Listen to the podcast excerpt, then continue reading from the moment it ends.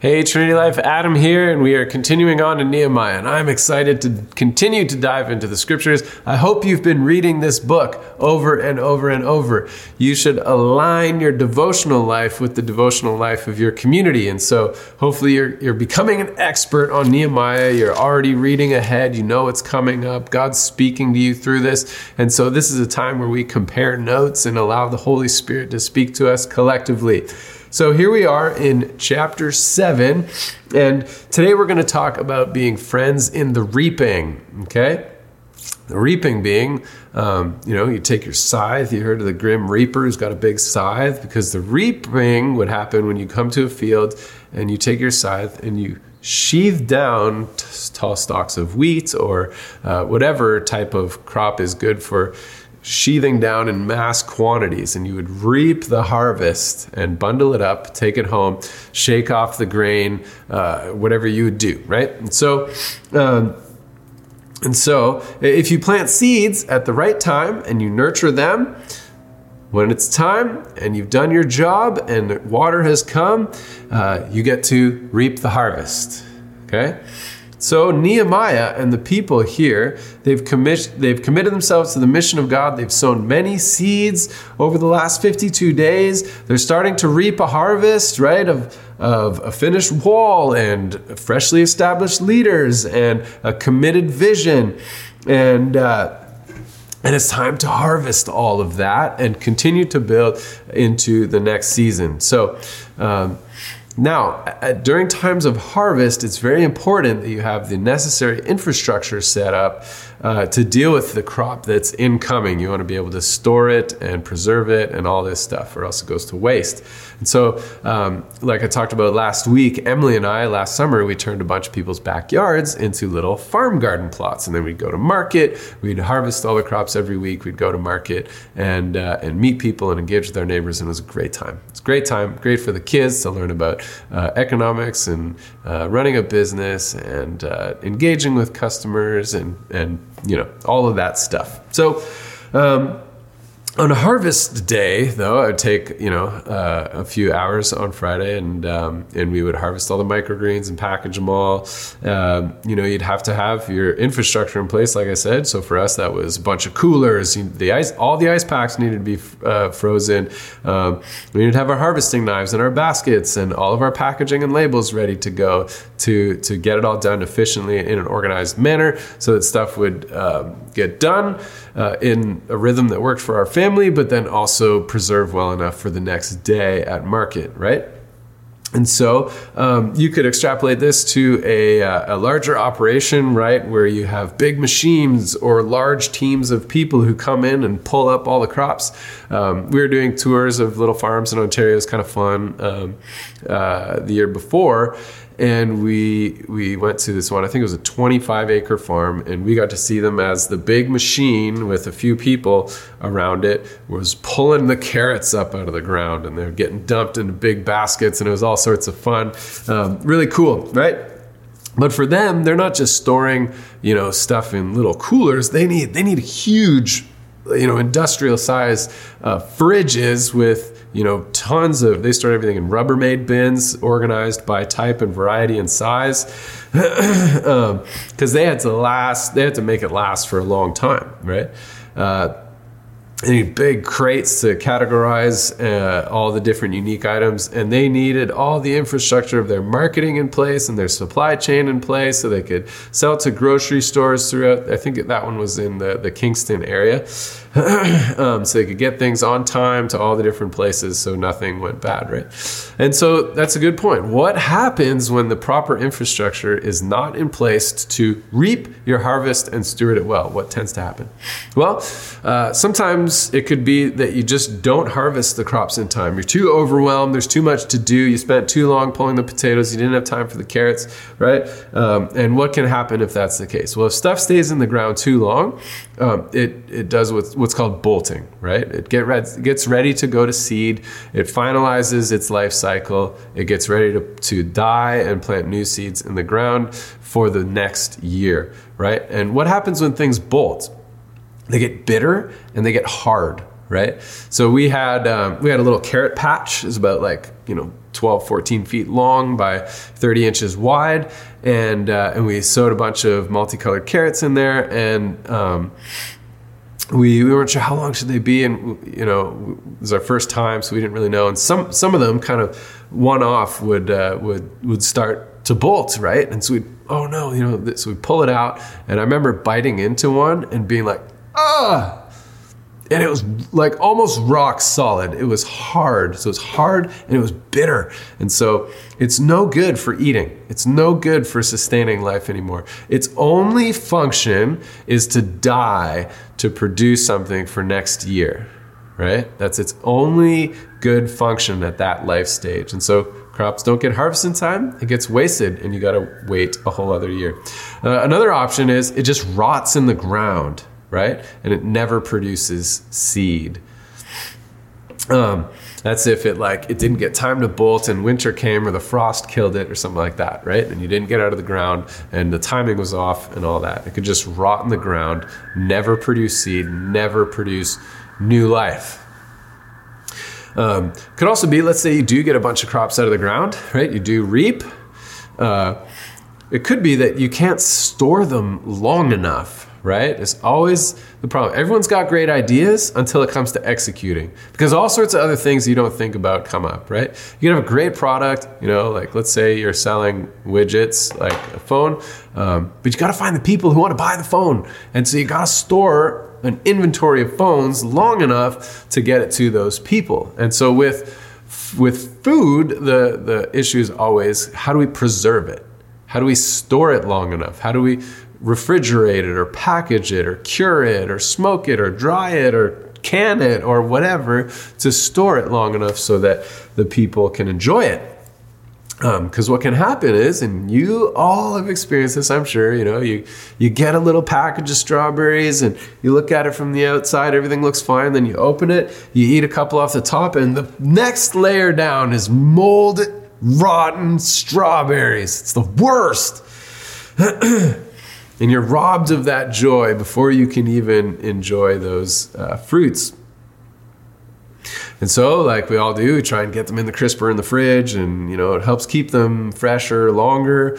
Um, and uh, if this is the case, this case, you got, you know, you're a farmer and you got your big fridge and you're trying to store your stuff and it's starting to rot. It's like you never get to see the profit for that. You put all the energy, all the input, all the time, all the attention, all of the emotion, and zero profit from your labor.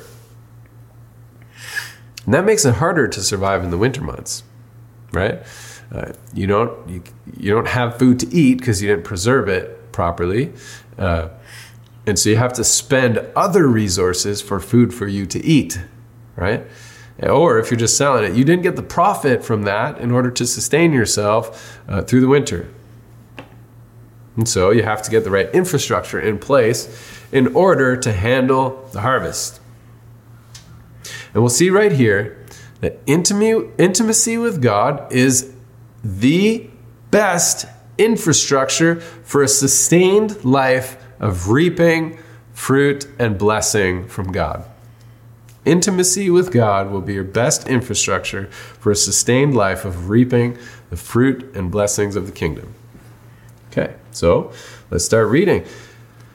Chapter 7, verse 5 Then my God put it into my heart to assemble the nobles and the officials and the peoples to be enrolled by genealogy. God put it into my heart. Nehemiah is a man who has intimacy with God. He spends months praying at the beginning. He checks in in prayer throughout. And here it is God is continuing to bless him with burdens on his heart. So, how are you doing in your heart?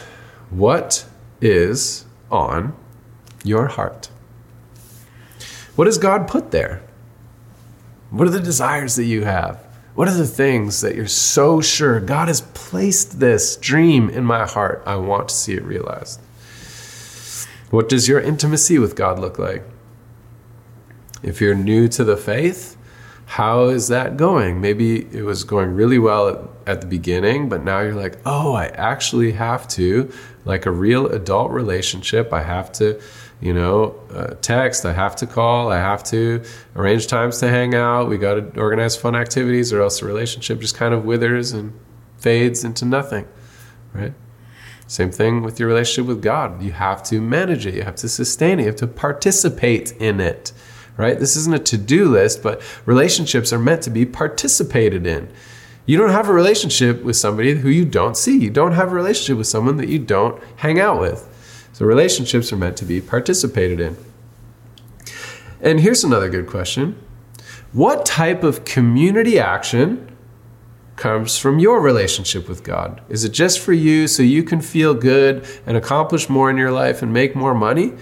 Or is something beneficial for the sake of the community coming out of your relationship with God? So for Nehemiah, his burden is to uh, is to create the list so that everybody knows who they are, where they're going, what they what they're doing, all of their family members, um, so they can organize into the future, into the next season, right? And so Nehemiah on this journey, he finds this old list of people who came back to Jerusalem previously, right? What can we learn from this list? What can we learn from this list? Well, I want to posit to you something that a friend, a dear friend of mine, has said to me. People are hurt in relationship, and people are healed in relationship. People are hurt in relationship, and people are healed in relationship. Right? These are the people of the province who came up out of the captivity of those exiles whom Nebuchadnezzar, the king of Babylon, had carried into exile. They returned to Jerusalem and Judah, each to his town or neighborhood, right? They came with Zerubbabel, Jeshua, Nehemiah, not this Nehemiah, different Nehemiah, Azariah, Raamiah, Nahamani, Mordecai, a different Mordecai, not the one in Esther, Bilshan, Mispereth, Bigvai, Nahum, and Baanah. The number of the men of the people of Israel. Oh, we'll, we'll pause there for a second, right? Okay, so um, uh, he finds this list of exiles. They are they are downtrodden and broken. They want to make an attempt to escape exile, so they come back to Jerusalem. It's in ruins and it lays in ruins for many, many years. And they need the they need Nehemiah, the burden of his heart, and the people that he brings with him, and the relationships that end up being formed together by the families who existed there. Like we saw in Friends of, uh, of, of, Justice and Friends of Generosity, they needed the two, the, the previous um, wave that came and this wave that came, to meet together to experience healing in relationship. Okay, and this is part of what they reap as friends in the reaping. They reap healing and they reap relationship together. People are hurt in relationship and they're healed in relationship. Um, we see here that the people are then listed by their kinship, by their families.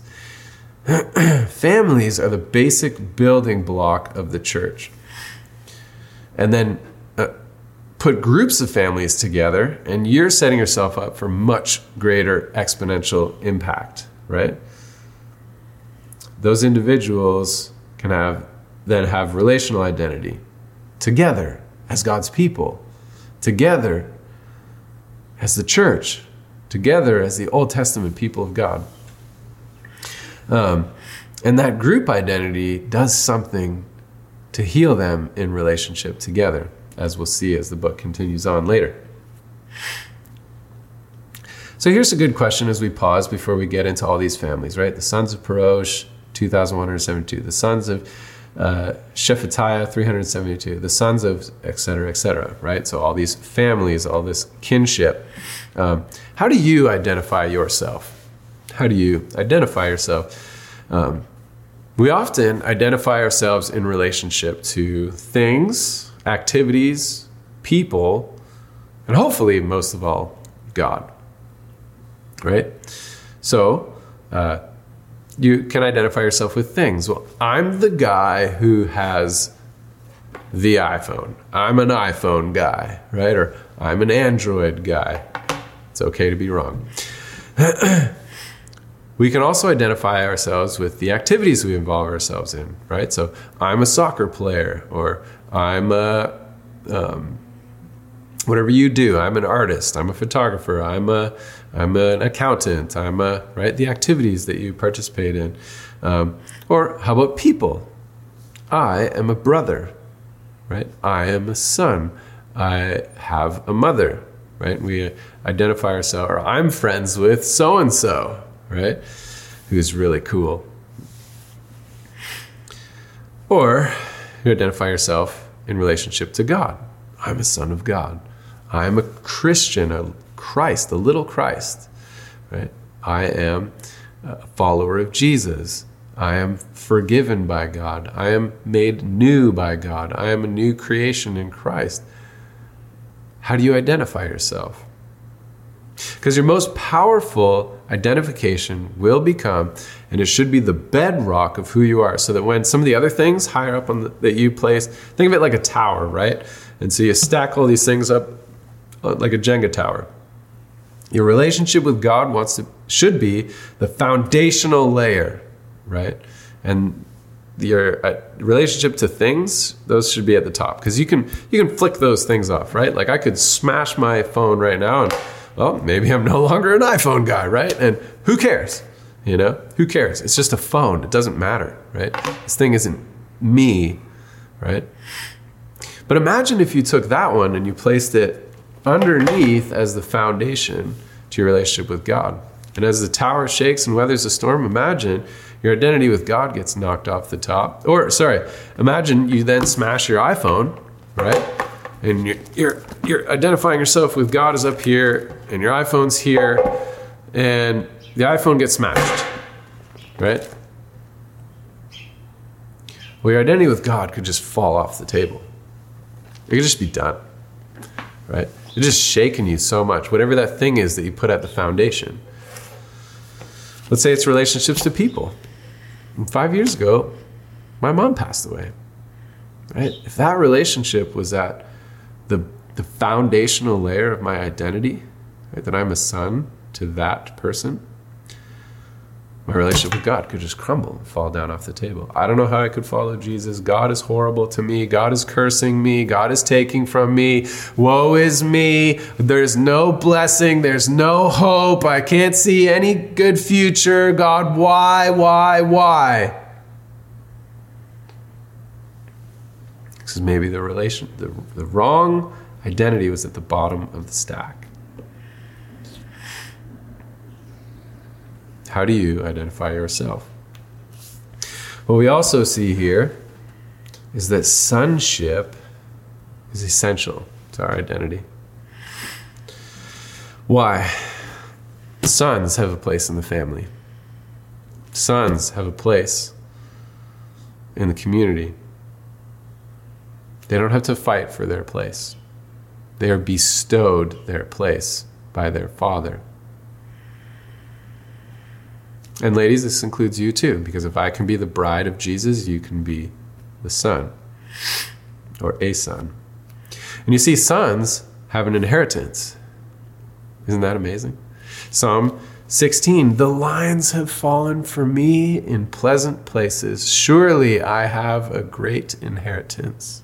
Oh, that verse has been such a comfort.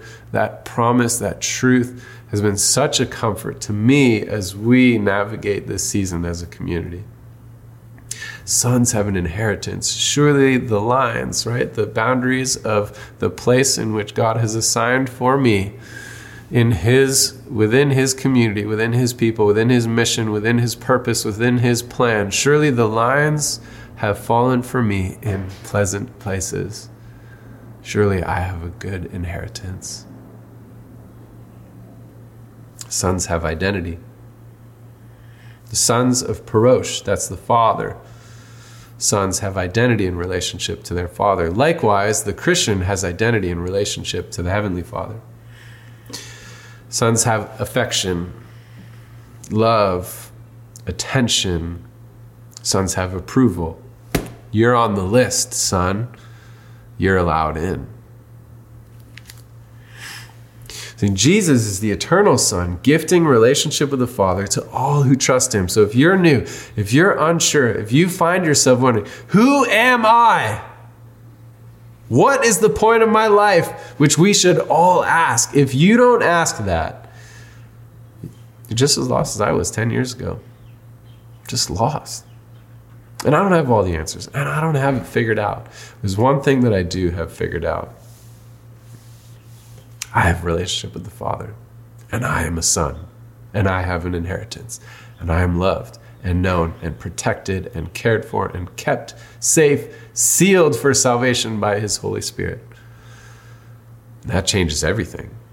So if you're new, I would encourage you receive that identity as a son through the Son that Jesus gives freely to you so that you can know a loving Heavenly Father. And Jesus, so we reap, Nehemiah's reaping, the community of God's people is reaping the fruit of all of their labor as more and more people continue to come back to the promised land. Jesus likewise is reaping you. He wants to reap you. You are his harvest. Your life, your faith, your worship, your devotion. So I would encourage you allow yourself to be reaped. Be open handed. God, whatever you want, whenever you want, with me and with my life. And so, what we see here is that as communities grow, the teams become more specialized. We saw in the early parts of uh, chapter 7 um, last week, right? The gatekeepers, singers, and the Levites and priests, okay? So the gatekeepers, they work offsite. They're, you know, they're kind of like the offsite home group, the R3, the offsite Bible study, whatever they're doing. And as you guys, as we navigate our life together and find ourselves in new communities or new cities and new towns, right? So many people got married and left like uh, a year, two years ago, right? Got married, find a place, find a new place in the world to live. Um, wherever you find yourself, some people work offsite, right? Okay. Those are the gatekeepers. They work on the edges of the town. They're leaders in their neighborhood. They're leaders on the outskirts, right? Some people are singers. They're very much on site. They work in the temple. They uh, they're mentioned 18 times here. They're the creatives, the band, the worship team. Um, they have very highly specialized roles and skills. Um, think Jonathan, who sets up all this camera stuff because I'm like, I don't know how it works, and the perfect lighting, the hair lights, and the fill lights, and the key lights or whatever is going on here to make it look really good. Highly specialized roles. You know, only him and Dave can do this role, right? And probably most of us could hold a door open. Probably most of us could make someone a peanut butter sandwich, right? Show some hospitality, but only these two guys can play this role, right?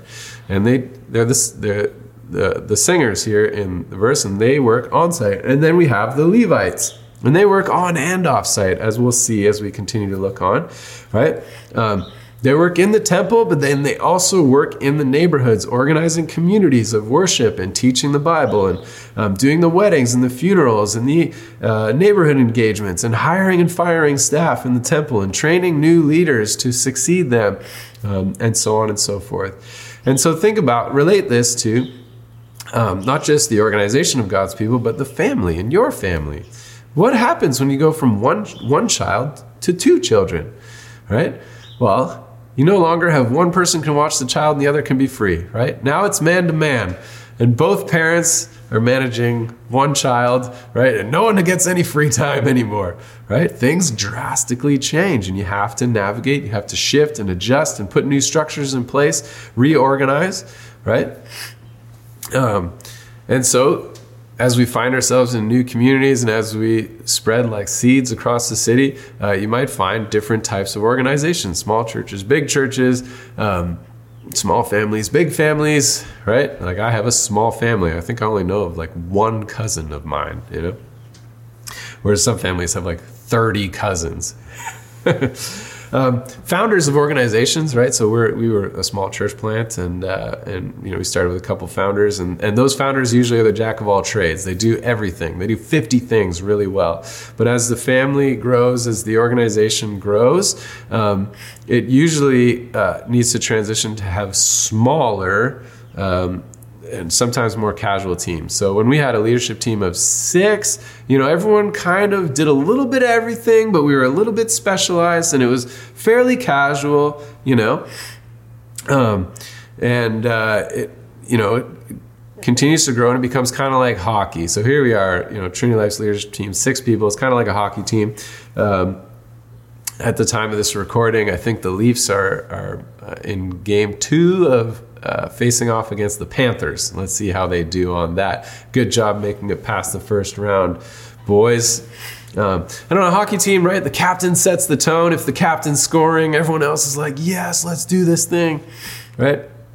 The captain leads the team, um, but it's still pretty casual and loose, right? Like you can't, it's hard to set the exact plays. There's not a lot of finesse. It's very much like get out there, get it done. It's more about the energy, right? Um, but on a football team, right, it's stop, set, very precise. The quarterback does this, the linemen do this, the uh, the running backs do. I don't know football as well, so I hope I don't upset some of you football players, right? But you need much more planning, a lot more organization. You're talking about 50 players, and not just one team, but teams of teams, the special teams, the offense, the defense, um, and there's. Uh, uh, and there's highly, highly, highly specialized roles, right? I remember watching uh, with Isaac one day, and uh, and the kicker came out, and the kicker came out. and He puts on this funny voice, like, "Yeah, hey guys, here I am. I'm gonna kick the ball."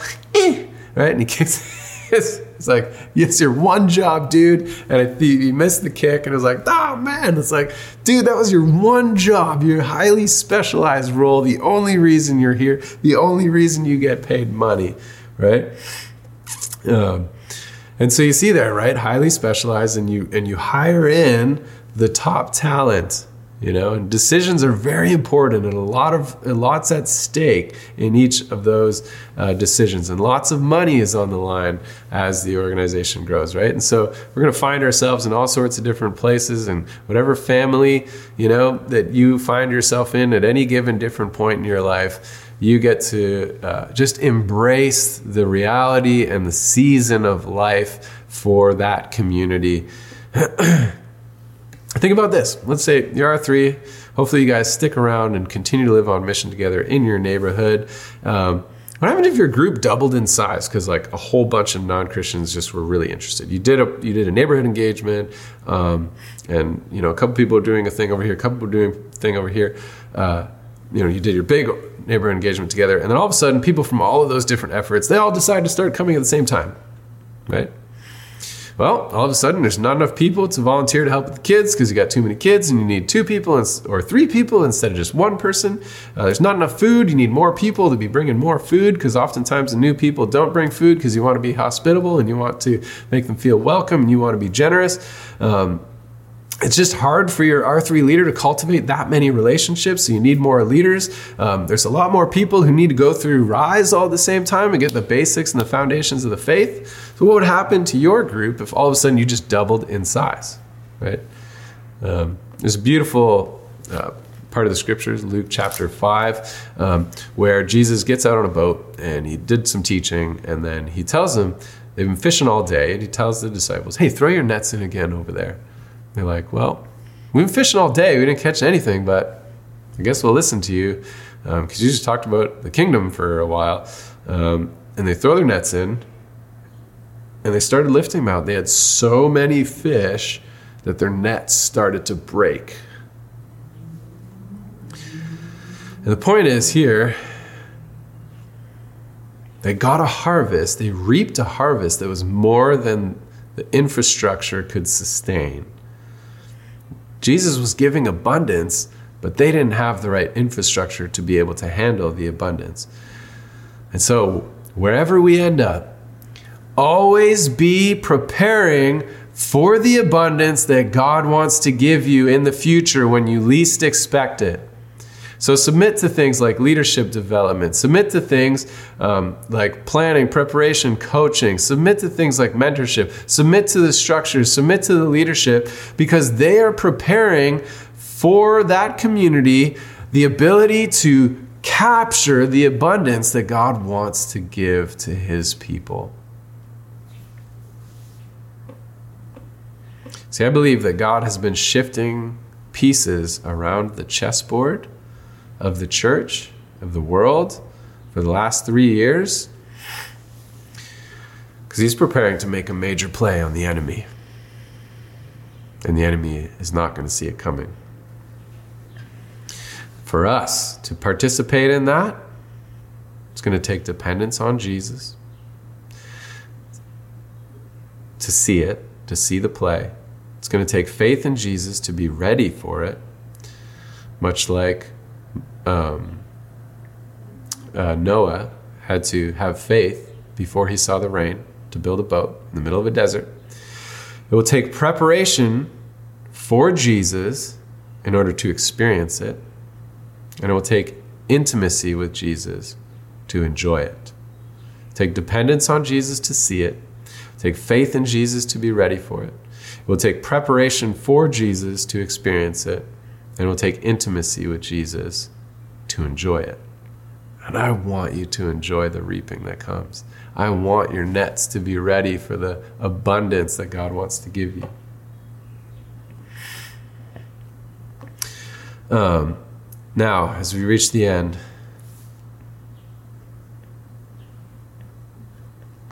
my page just jumped here. As we reach the end, we see. Um, well, let's read here. So the following were those who came up from Tel Melah, Tel Harsha, Cherub, Addon, and Immer, uh, but they could not prove their father's houses nor their descendant, whether they belonged to Israel, so on and so forth. And they list them, right? And they list all the people who they didn't know. the reaping of leaders is only possible in trusting relationships, right? Without relationship, there's no success successorship. Okay, and they have some people here, so also some of the priests and. Um, these sought their registration among those enrolled in the genealogies, but it was not found there. So they were excluded from the priesthood as unclean. And the governor told them that they were not to partake of the most holy food until a priest with Urim and Thummim should arise. Okay. Character beats competence. You say you were a priest, but you weren't registered Nobody knew you. You weren't amongst the family and the people. Otherwise, your name would be here. You say you're a priest, but your character does not match with your testimony. Right? Competence is important. See, the job can't get done without competence. Things fall through the cracks without competence. New creative ideas are ignored and never get implemented without competence. But character allows competence to be exponential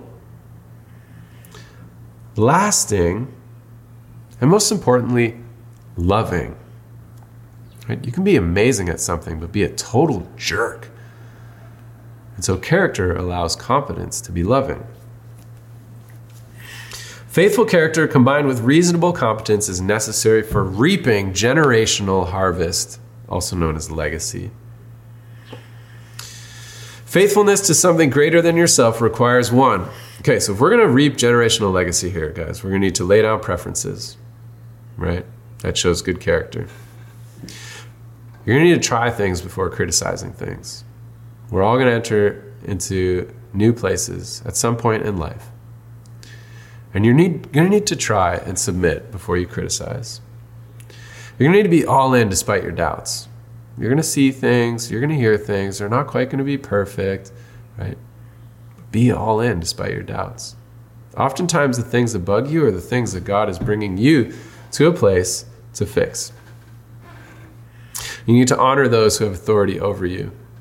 You need to submit to the greater vision that they have cast over that community instead of fighting it, frustrating it, like we've seen in this book.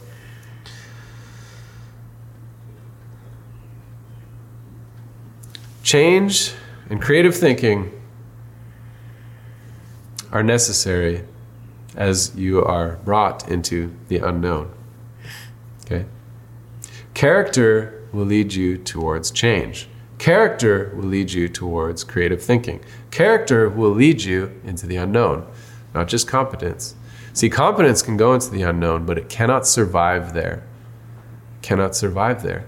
Character is necessary for surviving in change and creativity in the unknown. Otherwise, you will just suffer and die doing the same thing over and over. This is really hard for us. This is really hard for us. See, God's people have a history of grumbling when things change.